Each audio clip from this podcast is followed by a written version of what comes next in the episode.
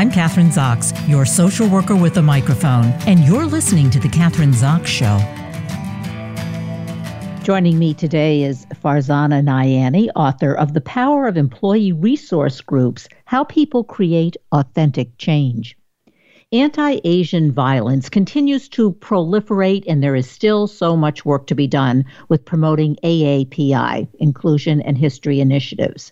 Helping AAPI staff feel safe in the workplace is one important component of that fight, according to Farzana Nayani.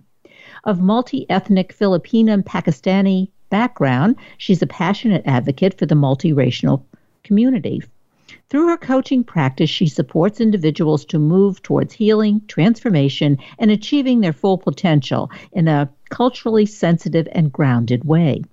She also works with Fortune 500 corporations, public agencies, and nonprofit op- organizations as a consultant and trainer on DEI and employee engagement. Her expertise has been featured in the Wall Street Journal, Forbes, NPR, The Washington Post, the LA Times, and many more. Welcome to the show. Nice to have you on today, Farzana. Thank you for having me. Well, as I said, this is a it's a very important topic. Obviously, diversity, equity, inclusion, DEI. Um, tell us one of the things about your book or your new book. Apparently, this book is uh, considered to be people centric and socially conscious and thoughtfully takes into account the experiences of employees and leaders during current times. So your book has a little different twist to it, does it? Is that is that what we're, um, I guess um, what we're trying to say in terms of uh, other books that have been written about the same topic? Absolutely. And in, in writing The Power of Employee Resource Groups, I did center thinking about how employees feel given the pandemic and a lot of, uh, you know, reckoning around racial equity around the world. And indeed, there is a lot of great research done in academic fields as well as business case studies. But what was really lacking was the narrative around how to support people in the workplace. And as you mentioned, there is a rise, unfortunately, of anti-Asian racism as well as anti-blackness and all of the other issues facing communities like the LGBTQ plus community and so on. So this book really centers how we support people from underrepresented groups within the workplace. So in doing so, let's give some specific examples that are in the book. Um, how do you do that? How specifically can that be done? And you mentioned several groups. I think we can add to that group an anti-women now that we've also passed this, right. this law. uh, prevent, mm-hmm. Yeah. Okay. Yeah. So yeah. Absolutely. So, so employee resource groups or ERGs, as they're known, are affinity-based networks. They're based on demographics.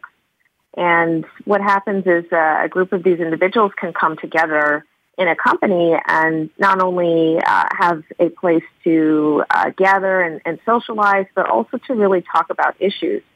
And an example I can give was when there was some legislation around uh, uh trans and uh, LGBTQ plus identity in the military, uh, not only did the LGBTQ plus pride groups in companies address that, but they also were able to partner with veterans groups, which are also ERGs within companies. So not only are we seeing an individual issue be addressed, but they can also be approached by uh, a partnership among the ERGs. So it's super powerful to see how that uh, can be played out. In the case of Roe versus Wade, which is you know, very current and uh, such a poignant topic for many people. Definitely women's ERGs and, and you know, ERGs, including all genders, have been uh, looking at how to hold space and facilitate conversations for people who are affected by this and just process uh, the news around the new uh, regulations. Well, it's interesting. Very often, uh, Asian Americans are viewed as a group that uh, don't need this kind of support or don't need this mental or emotional support within a corporate environment. But as you say, um, that's not really true. That that's that's a myth. So um, how do we yeah how do we work around that myth because I, I, think that's a myth that really does pervade well you know this is a group that excels and uh, in school and in work and and they, they don't need that kind of support Right. What you're talking about is called the model minority myth, and unfortunately, this myth has persisted. It's been around for generations. Historically, it was partnered with American Dream and how you come to this country and, and you make it.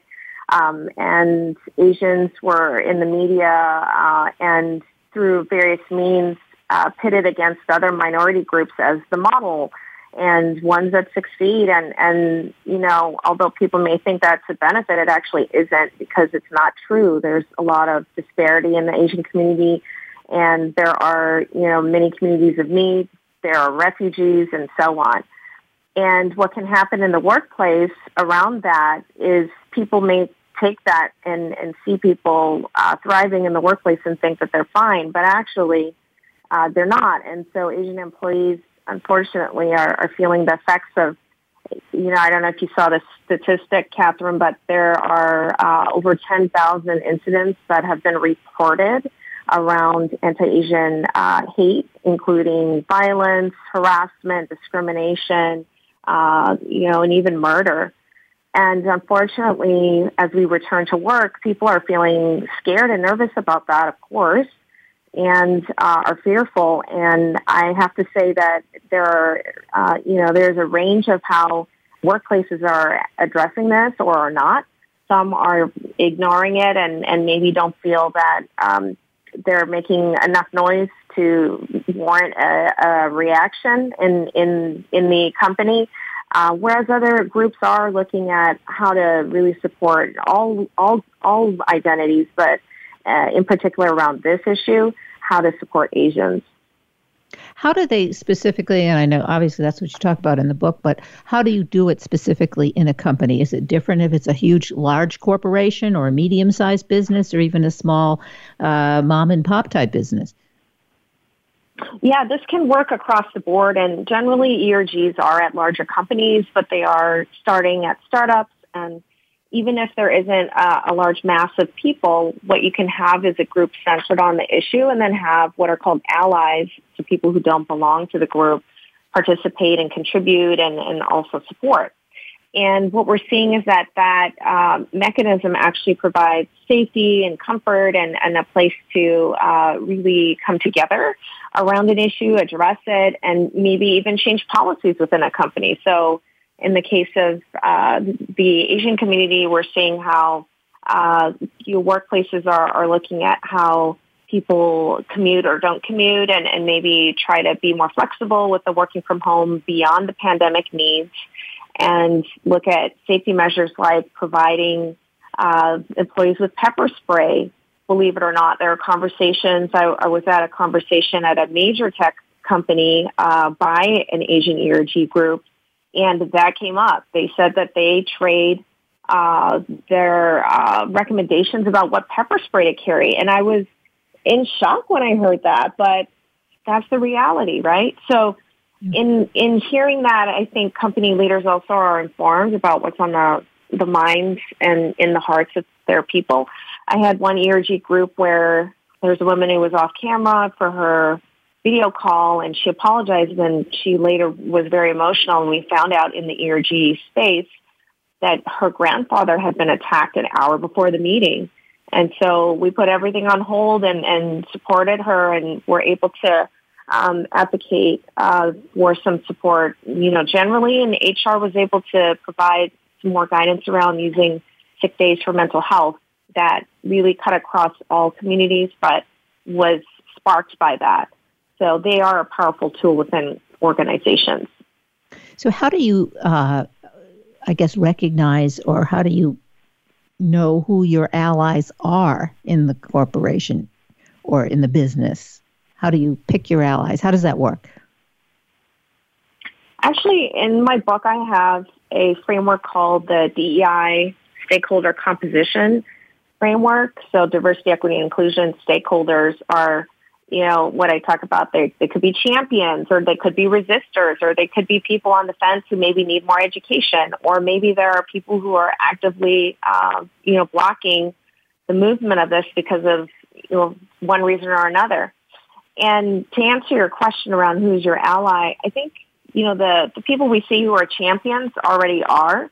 So there isn't much that needs to be turned there. But I think that there is a, a big group of people that maybe don't know how to react, but are motivated to and can go in the wrong direction or maybe are hesitant to act at all because uh, they are not as informed about an issue. Uh, so I say we pay attention to that group as well. Uh, the, the group that, you know, really is digging their heels in and is, and is, you know, contrary to these efforts, I think spending time on that group, you know, can in the long run really help the initiatives. But in the short term, when we're in an urgent state, as we are now, uh, we really need those folks to help. And in addition to what we're seeing just with, with general uh, shootings in, in, in North America, unfortunately, there was some targeted towards Asians uh, in Atlanta a year ago, and there was one in Dallas not too long ago, and another one in SoCal where I live. So we don't hear that cut of it sometimes, right? But it's affecting specific communities, and in this case, the Asian community, which doesn't get as much visibility. Uh, that's true. It's interesting what you say about the allies. I think maybe I'll repeat that because, yeah, the people that you already know who are out there fighting for you, you know who they are. It's those ones sort of lurking in the background that may, mm-hmm. that you mm-hmm. need to. Yeah, that's an important point. You need to educate and bring them out and show it how, you know, how this works in a in a very positive way. Um, I mean, that's a really good point. Uh, uh, so, what about? I mean, can you give us specific, ex- like uh, almost like a case history uh, or a case study, I should say, not a case history uh, of, of examples in corporation how, how this all works? Yeah, definitely. So, if there's a concern around safety, and there's uh, a group that meets to talk about, as, you know, an issue, and in this case with the anti-Asian racism I've seen where there has been a conversation about partnering up when people walk um, to and from work to public transit. And I thought that was great. And it's not just the Asian group, right? It's the allies who are offering to do that. Um, we're seeing other ways of um, creating solidarity. Uh, so, for example, within the Black community and the Asian community, there are, um, you know, a number of events around solidarity across the communities when there have been a lot of traumatic events for both of those communities, for example, recently and in an ongoing way. And so there could be uh, an event that uh, acknowledges that. Uh, we have May, the Asian and American, Asian American and Pacific Islander Heritage Month. Um, but we also have June, which is Pride, and we're seeing some events that you know overlap and talk about the intersectionality of the identities and how we're all affected by, you know, laws or experiences that can suppress who we really are. So those are also really powerful. And, you know, with uh, the incidents of late where we're seeing some things internationally with the um, the prime minister of Japan being assassinated and, and the Sri Lankan government also in a state of upheaval, uh, the question is how are we supporting Asian employees who are connected to those countries or in Afghanistan or so on, right? And I think employee research groups are that more concentrated space where people can let their hair down and, and really talk about it, not necessarily about the politics of it, but how it's affecting people here versus just a general conversation about, oh, you know, life is difficult, which is true um, for all of us, but those really specific spaces can help surface anything that is needed. Well, I assume you don't have to wait till there's a crisis. There's there's the programs obviously that's set up. I mean, there's there's uh, you know certain meetings that you have monthly or weekly, or but it, you don't wait till there's a crisis and then you go to HR and then figure out what you're going to do about the crisis crises. Um, what I mean, some people right. fall in both groups. You can be a gay Asian American, so you've got uh, that's mm-hmm. one thing, and but the other thing is you mentioned solidarity among the groups, like um, um, Black Americans, Asian Americans. Um, are, are, there times when there isn't a solidarity when they're pitted against one, uh, you know, against each other, say in a corporate setting? Yeah, there's there's the idea that we have scarce resources and you know, a community is in more need than another. And I, I don't believe that we have uh, success with the scarcity model. I think, of course, are communities of color and, and marginalized communities historically that have faced a lot of pain and oppression. Look at the Native community and the Black community in the United States.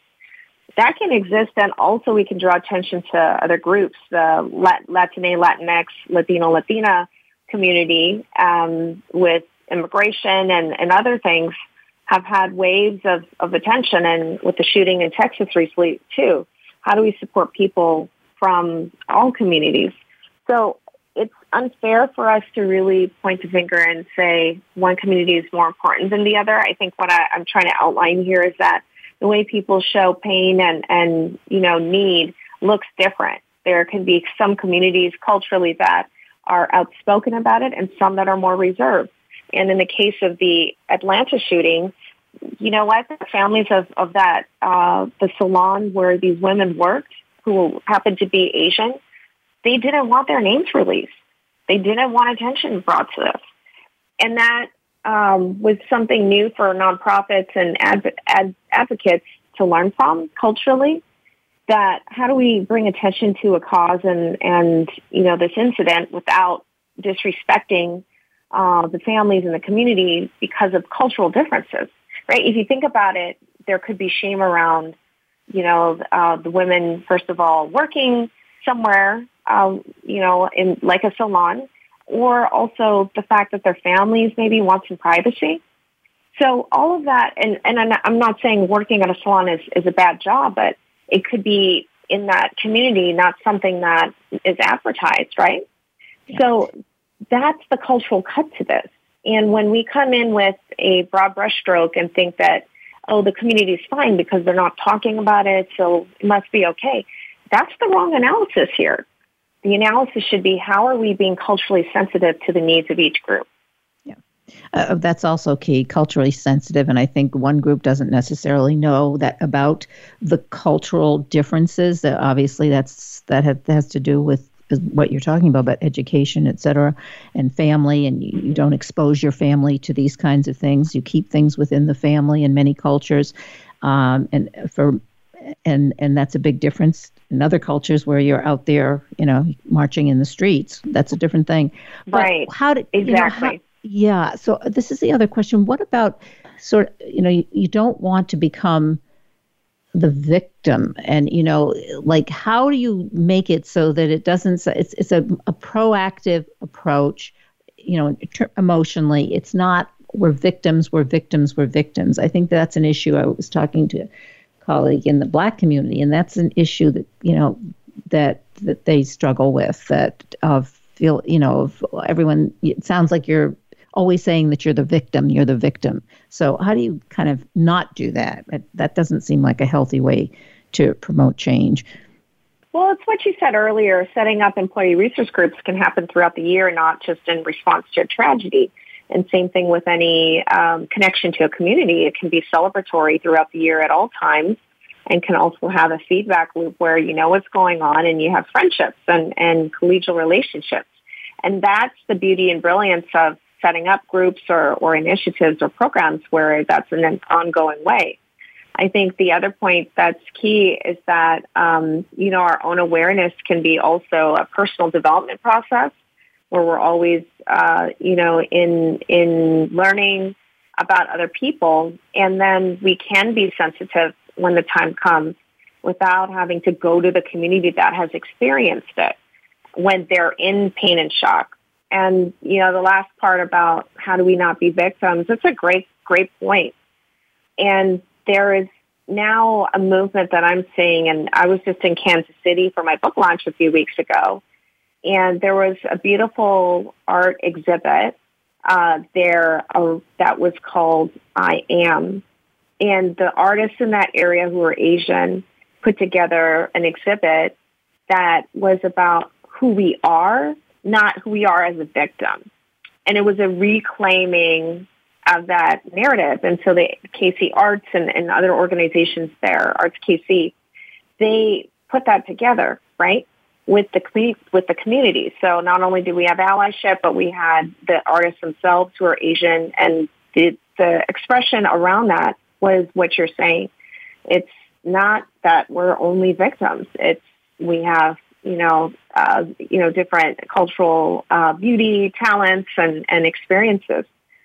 So I, I like to see that. I like to see entertainment and, and storytelling uh, that, that paints a broader picture and, and can really have uh, a deep impact about, around who we are so that we can develop empathy uh, when the time comes. Well, as you said, you use the word uh, celebratory, strengths, those words, uh, and that's who we are, and of these the different groups that we're talking about, all of us, and how do we incorporate that into your community, the corporation, because we're here to help you. We're here to strengthen the community. We're not here as victims. So I guess, and right. so my yeah, and my question would be like, if one is applying for a job at a company is there some an employee, an, an Asian American, and what is there anything that they should be doing or saying in terms when they have a job interview or when they present themselves in their resume, um, that you know questions they may have about this particular organization that they're applying to that would you know impact the their um, relationship to the to that community. Yeah, there there are two parts to it. So the candidate's experience, which is you know, is there going to be support when I get there and asking if they have an ERG already or some programming or initiatives or even a person in charge of this is great to know. Uh, as employers, though, I think we also need to be mindful of how we screen candidates and how we interpret behavior. And, you know, someone who's uh, more introspective, again, that doesn't mean they're less assertive. It could mean it's a cultural difference. So in my work as an organizational and diversity consultant, part of what we do is bring awareness to bias and processes that can screen people out and unfortunately create this um, lack of contact with how people are across the spectrum of identity and, and expression and communication style. And I think that's key here, Kathryn, is how do we look at, you know, the larger scale in addition to those individual interactions? And, you know, I'm in, in the business of really pushing people to think about both at the same time. So this, this conversation, again, although it's unfortunate, it, it has been prompted by those incidents that are, you know, uh, tragic it also at the same time is a great opportunity for us to reevaluate what has been going on up until this point. As a diversity coach, when you come into an organization, what kind of feed, what kind of negative feedback do you have to work through to even get your foot in the door, and then to, uh, you know, set up programs or coach um, those in the company, managers, employees, etc.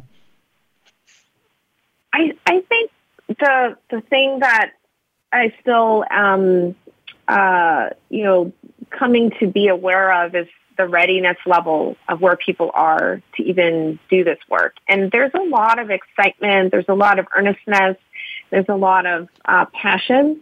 But when you come in with something like, well, let's talk about diversity with, let's say, the majority of the staff or the leaders who are not in contact with that, it can be an uphill battle at the beginning.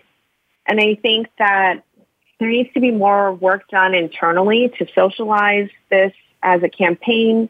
Uh, that's what we like to call it. DEI is a campaign in addition to the work itself uh, being done or around, you know, processes and policies and, and strategy.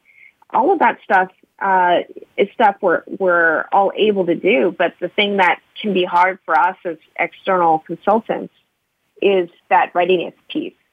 So I encourage anyone who's, who's thinking about embarking upon engaging an outside consultant or any initiative just to, again, look at the stakeholders, look at their readiness level, look at the needs of the employees, really listen and observe, and from there gauge better because I think people have really delightful expectations and then the reality sinks in. Yeah. Do you, when you go into a company, do you pick your people? Like you can recognize those are going to be your allies. We were talking about allies before, that they stand out and that the ones who mm-hmm. are going to, yeah, and that you get them on board right away. Yeah, well, there there usually is a committee or a council or a group of leaders that are running and driving the initiative. And then I really like to see the next layer of people who are those people I talked about who just need a little prompting or a little education or some direction of where to put their energy and, and channel their efforts. And that's really fun for me because I feel like people are really open. I'll give you an example. We were working with a major um, national corporation that has offices across the country, and we were doing a focus group. And one of the fellows in there was very staunch and, and had a very abrupt uh, way of speaking. And, you know, when you come into a situation, that can be judged. But what we came to learn was that his uh, child just went through a transition of becoming trans. Uh, and he worked in IT. And so he was really interested in looking at the IT setup of how pronouns uh, and gender is used in, in the technology at the company. And all of a sudden the conversation changed to him, you know, seeming very assertive in some way to, hey, you know what? I'm going to use that assertiveness to be an ally and to fix this. And I was so inspired by that. And I think it modeled it to everyone else in, in that focus group that we all can make that change from the vantage point of where we are, even if we're new to this. And, and you um, can't make assumptions about people. You have to start from where they're coming from, and you don't always know where they're coming from. And that's really, I think that's what you're saying too. Um, it's really important, um, this, especially the example you just gave. This um, person who didn't appear to be what you didn't realize what he was going through initially and how that impacts how he's right. going to yeah engage with the group mm-hmm. Well we only have a couple minutes left so i want to make sure that we do have websites that, i mean fascinating topic and and i thank you for being here today so let's what website can we go to for more information about the book and about you and about your work I have a, a website under my name and my consulting practice called farzananayani.com. So it's my first and last name.com. And I am also launching a new portal that is a resource hub for employee resource groups, and it's called ERG Dynamics. And the website for that is ergdynamics.com. And I'm on all socials. So social media is really great to, to find me, LinkedIn in particular, under my name, and Twitter, Instagram, all that good stuff, and Facebook. So you're out there. Um, I, am I'm, I'm doing my best, and and yeah. you know appreciate the the time here to talk as well. Yeah, you're doing great. It's uh, I want to mention the book again, "The Power of Employee Resource Groups: How People Create Authentic Change." Farzana Nayani, she's the author. Um, again, I appreciate you being on the show today. Thank you. Thank you so much, Kathryn. I'm Kathryn Zox, your social worker with a microphone, and you've been listening to The Kathryn Zox Show.